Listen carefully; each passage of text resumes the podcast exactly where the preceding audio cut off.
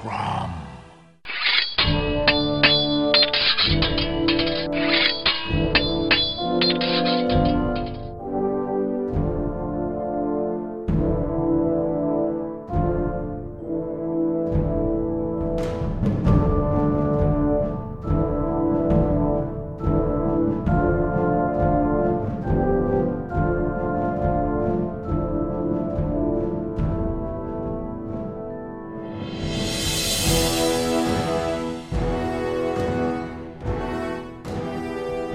Howard Days 2022.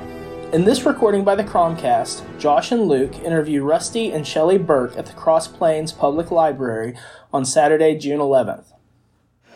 So, we are here in the Cross Plains Library with Rusty Burke and his wife Shelly.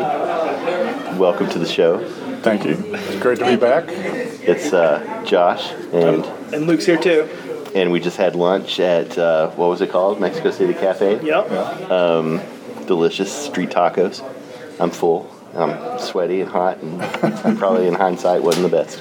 Uh, but nonetheless, we're here to talk about Howard Days. Um, we at this point, this is my third time, Luke's third time. Yep. We've been coming since 2016, and it's been a tradition to talk to Rusty, to talk to Indy, get uh, sort of a what's up with REH Days, the REH Foundation.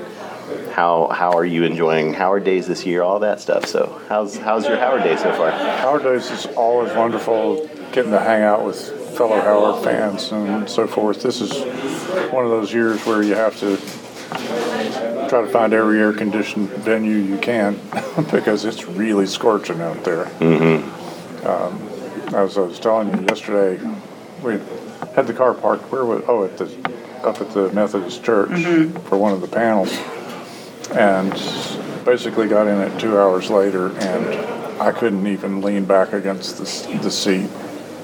The uh, I don't know why Texas rental car companies would rent you dark cars, but oh, I don't know. They've got you. You're in their system somehow. it's nuts out there. They know about you. yeah, it's it's a hot one, uh, but there's still a good a good crowd. Lots of good uh, socializing to be had. Yeah, there's been a lot of people hanging out at the pavilion, and it's been fun.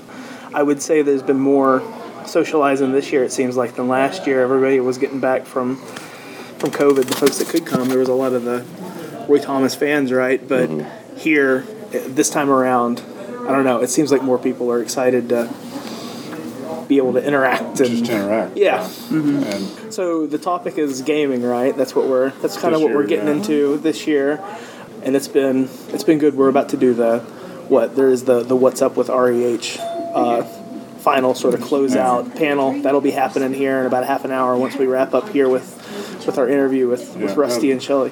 that'll be the guys like Fred Malmberg and Paul Herman who actually know what's going on. Mm-hmm.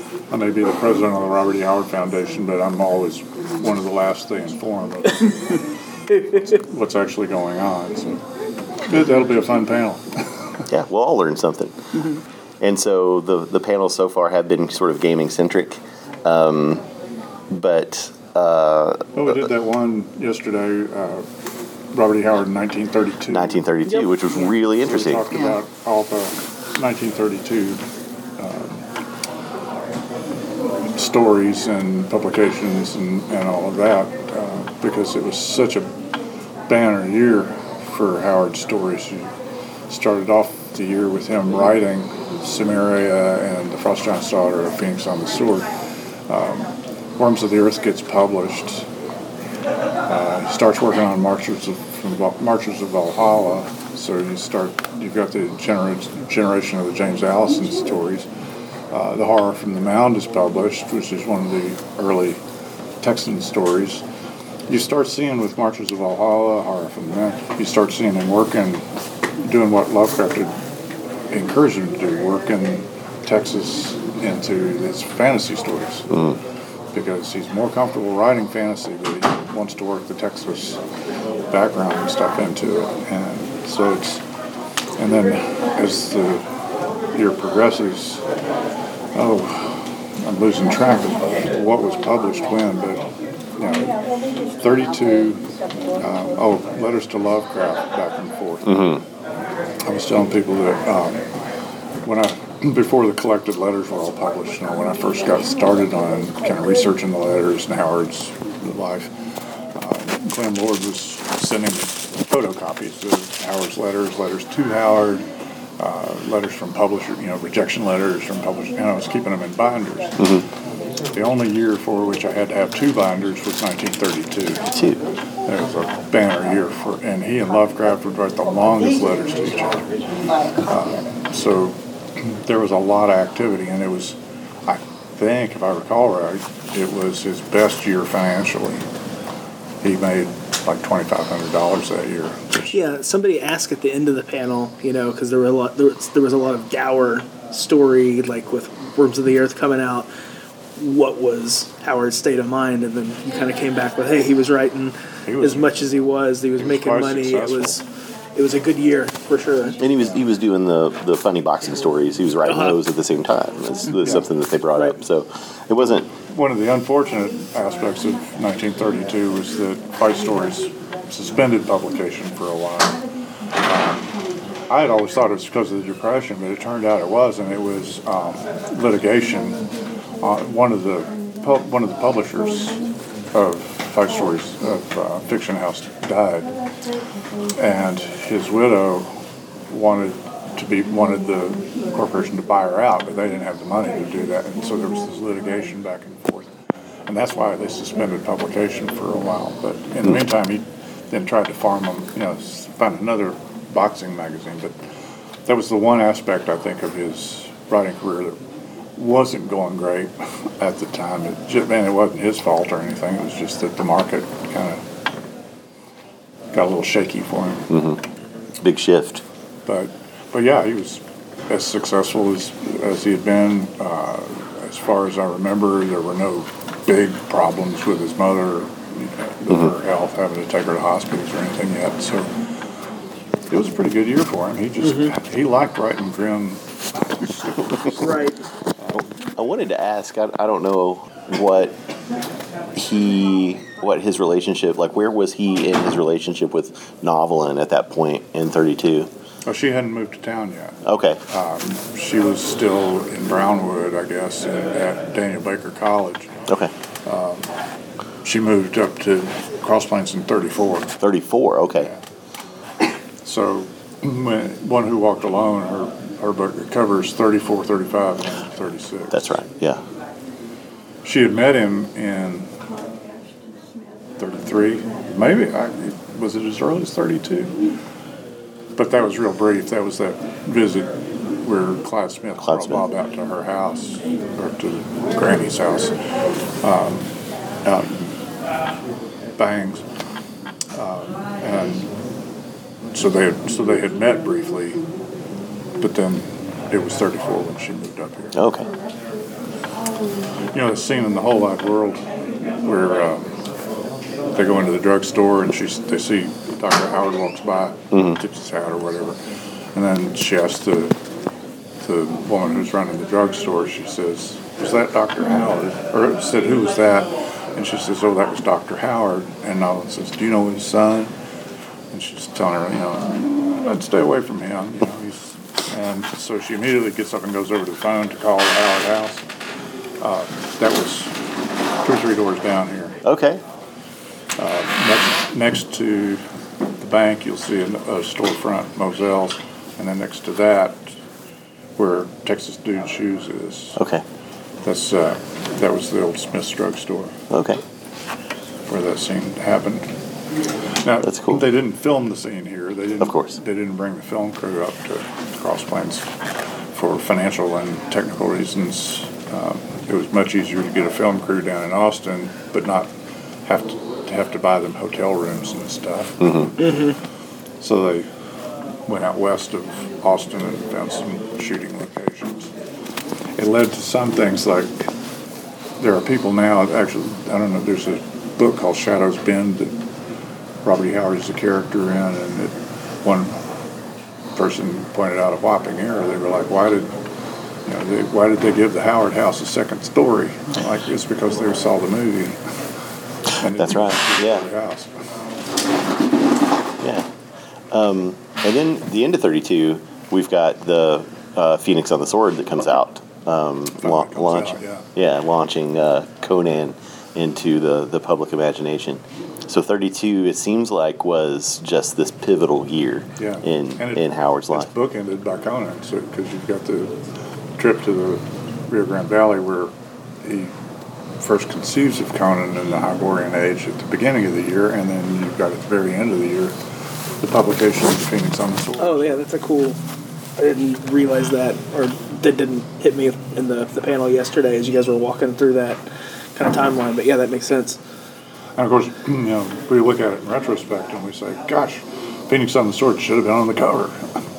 Instead, it was a J, wonderful J. J. Allen St. John cover illustrating an Otis Clyde, Otis Adelbert Kline story because Phoenix on this. But somebody said, one person said that Phoenix on the Sword was buried in the magazine. It wasn't really buried; it was just not cover featured. Was his name on the cover? I don't remember. Yeah, I'm not. Sure, I'm not sure either. I was just wondering. It's Um, always a shame to to block out a J. Allen St. John cover any, any text. any text. Yeah.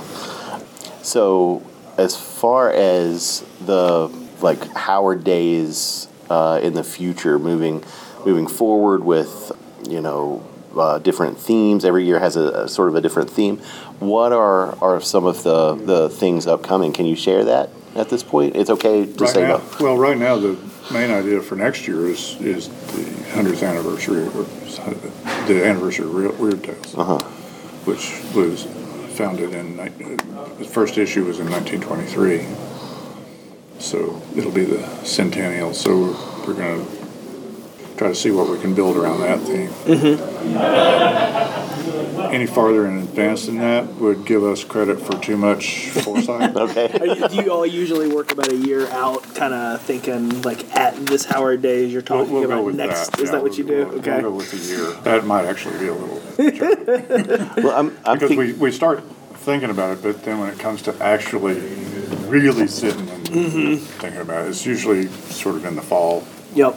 After Howard days. Yeah, you get you need that break. You know, you've, you've like reached these highs. I don't know about you, Yeah. but the, the the few times I've been here, when I leave, like I've got all these ideas for the the podcast and things we can do, and some of the things like the Cromcast Chronicle mm-hmm. kind of- kind of were conceived here, and so I just go back home with all these thoughts rattling around my head of cool things to do, and it takes me a little while to kind of come back down to reality and go, you know, I've got other obligations. I can't just Yeah, it's kind of like going to professional conferences Uh, yeah. and that kind of thing. Right. where, Yeah, you get all jazzed up and all excited about the things that you're going to do, and then three months later you realize I haven't done any of that. yeah, reality hits. Yeah, but that that sounds like an awesome opportunity for some uh, Margaret Brundage and, and other Weird Tales uh, artists like Cakes for next year. I mean, That's that would good that would be idea. tremendous.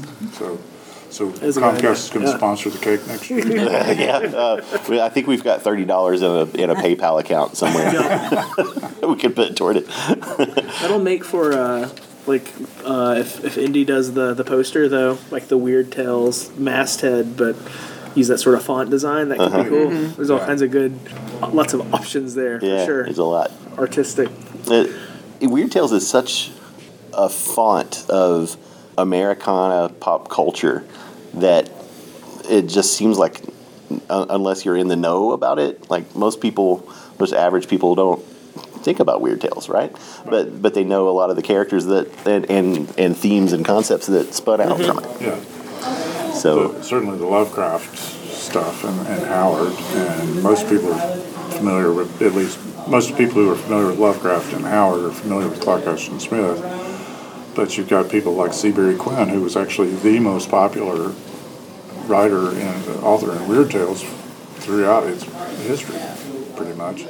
Uh, consistently would win the most popular story in most issues and kept on until I think the end, until the end of the magazine Which was when? in the 1950s, like 54.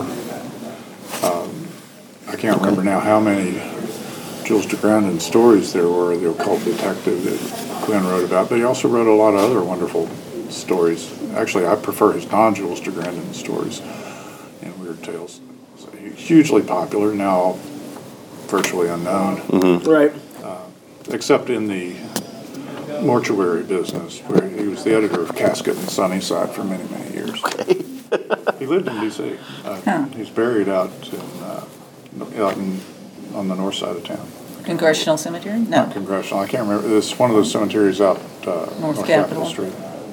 So, Shelly, have you been coming to Howard Days the like since Rusty has been coming down here? Uh, Is this an annual, No. I- more or less thing for you? Well, I met you in We removed Nine. in ninety-nine. 99 and I actually, 98. actually, we, at first, we really just had gotten together and had gone out to Santa Fe, and then when we got back, I was coming out here to be the guest of honor Right. at Howard Days, and you stayed. I didn't go. and, I, well, I didn't even know what it was. Okay. but And then I have missed some, but I've, ever since we, we met and got together, pretty much, I've been, I'd say, to three quarters of them. Cool. Yeah. cool. Yeah. And, so you mentioned something earlier over lunch uh, about being a Howard widow. Right. Tell me more about that. Well, it's more um, wives of Howard fans who aren't particularly Howard fans. We Uh-huh. uh, appreciate Howard and everything, but we're not in it like they are. And so we always, when they're doing their intense conversations, we go off to ourselves and drink wine. Talk about other things. That's awesome. Yeah. Um, it's it sounds like a, a very exclusive kind of club too, because I, I've I've noticed not a lot of people bring their significant others, and Yeah. and so you guys must be So- like kind of close knit. Just a few, Yeah. yeah, that come, and then, you know, several repeat visitors, we would get together, but, uh, I've seen more and more, but a lot of them are not folks who stay late at the pavilion or whatever. And Shelly has to keep an eye on me, so she stays until the bitter end. like you know, you have to lead a tour tomorrow at nine. Right. It's two in the morning. You got to have somebody to kind of rein it in, Mm-hmm. right? And and I know Luke and I were uh, going strong until about twelve thirty or so this morning at the pavilion, and there were folks that were still there when we left. Oh, yeah. It can it can really uh, it can really take it out of you if you go too hard the first night. Mm-hmm. What else, Luke? What else, what else did we discuss talking about with with Rusty? So uh, we talked. Well, we had Indy on the recording that. Indy, Uh, poor Indy just doesn't get much attention. no. He's always got to be out there trying to work his way into the Uh-huh. conversation. Yeah, but uh, I guess I'm feeling pretty rejuvenated. Like being able to come to Howard Days last year was cool, but also a lot of the. It just seemed like things were tamped down a little bit, and this time around it seems like things are a bit more social. And we've kind of talked about the direction for next year. So I don't know. Are there any other foundation type things that you might be able to talk about, Rusty? I don't, not necessarily what's new with Howard, but like any cool or notable books that are that are out there that Howard heads might not necessarily the, hear uh, about. We've just got the, you probably saw, we've just got the second volume of the collected letters in, the, in its second edition uh, out. Uh huh. And it's out in both hardcover and paperback. It's available through Amazon. And the third one should be out, you know, everybody knows how these publications have been going, so I always hate to say, oh, it should be out by so and so. Right. But keep our fingers crossed, maybe by the end of the year, we'll have all those. Um, Paul's got the, com- I think the complete poetry is going to be in three volumes, Wow. and that'll start rolling out. He, he's got it done, so it'll start rolling out within the next year. Cool. Say.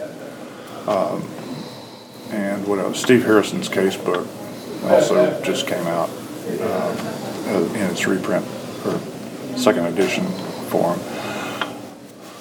Uh, Paul was talking about this yesterday in the board meeting that most of the books that we did don't really need much changed for a second edition. Once we sell out of the firsts, then we can start rolling them right off. Um, say rolling, we have to get covers, new covers for them from Mark Wheatley, who's doing a great job on those covers. Uh, so I don't know how fast he can get things done.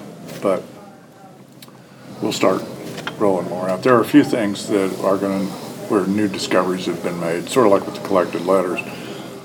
We found things since the first edition that needed to be added, and that changed the order of some things. And, and so John Bullard did that, uh, did the letters, and what a poor guy. He was learning on the fly, you know, and he would send out a PDF. Okay, I think I've got it, and we'd go, oh, Uh-huh. wait, wait, um, there's a problem here. Right. Back to the drawing board. Yeah. He won the Emergent Scholar last year. Is that right? Yeah. That's right. Yeah. And then this this year it was. Is it Oliver that won? It was a tie. Uh, Oh, that's right. It was it, Will, Will Oliver and The other, well, the fellow that was one of the Glenn Lord Yeah, he was. Uh, he gave the talk on. M- Momola. That's you it. go. Yep. Yep. Good call. Yep. So, Are you sure that was? I thought maybe it was it Brian Murphy. Uh, wait. If you're asleep, we I may be getting my. I think you are. Yeah, I think he's right. Yeah, I think it was, I think it was Brian Murphy. And then Yeah. Gabriel Momola won for Won a different best thing. essay or something. That's exactly That's it. right. Yep. Did you guys go? You guys went to the Glenn Lord Symposium. Oh yeah, it was First awesome. thing, It was great. I, I thought they did three really wonderful presentations. Um, it was particularly serendipitous that Jim McLaughlin did the thing about Char- Chuck Hoffman's Conan the Existential, and then we found that Chuck Hoffman had won, uh, had been elected to the Black Circle Award, um, which is long, long, long overdue in my view. So that that was a nice little bit of serendipity. Yeah, and I like that. Uh, that Dirk, you know, his work that he presented was, you know, focused on Bran Mak Morn and kind of tied into the 1932 thing that we've already talked about with the worms of the earth, and there was a good kind of overlapping, uh, just incidental sort of overlapping of some themes and stuff. Well, Gabriel's paper about the Howard Lovecraft correspondence and uh, you know how Conan's career he moved around that, the world, and so there was a lot of 1932 in that one Yep. as well. it was cool, but And nobody had put out the word, "Hey, write your papers about things that happened in 1932." It just kind of came about by the way. So I was listening actually to the 2018 recording that we released, and there was a, a fair bit of uh, just happy circumstances too in that year, because like Karen Joan Kohoutek gave a gave a talk, and it was the it was the sexy Conan Conan that kind of came out, but there was a handful of like common sort of like feminist and uh, uh, sort of like the the the heroic. Uh, like the, the heroines of, of Howard that were kind of coming out uh, that were emergent like across a couple of the different contributions uh, in 2018. It seems like that happens. Nicole was there too, right? Yep, and Nicole had another. Did she, she- was another one. Did she do red nails? Was it about red nails or no? Uh, I can't. Re- I can't remember. okay. Uh, that's. I remember that was. We were talking with Karen in a in an interview with a bottle of Benchmark Right, at yeah. a pic- picnic table, and then we talked with Rusty and, Then- and Indy a couple times over in this string of about an hour I and a half. recall you of- ever offering me bourbon. Uh, you are actually the one that said. You're, uh, you said, "Are we going to open this bottle or what?" you know. yeah. well, Indy's forward about are we going to talk or not? And I'm forward about that bottle there is been sitting here a while, boys. sitting there.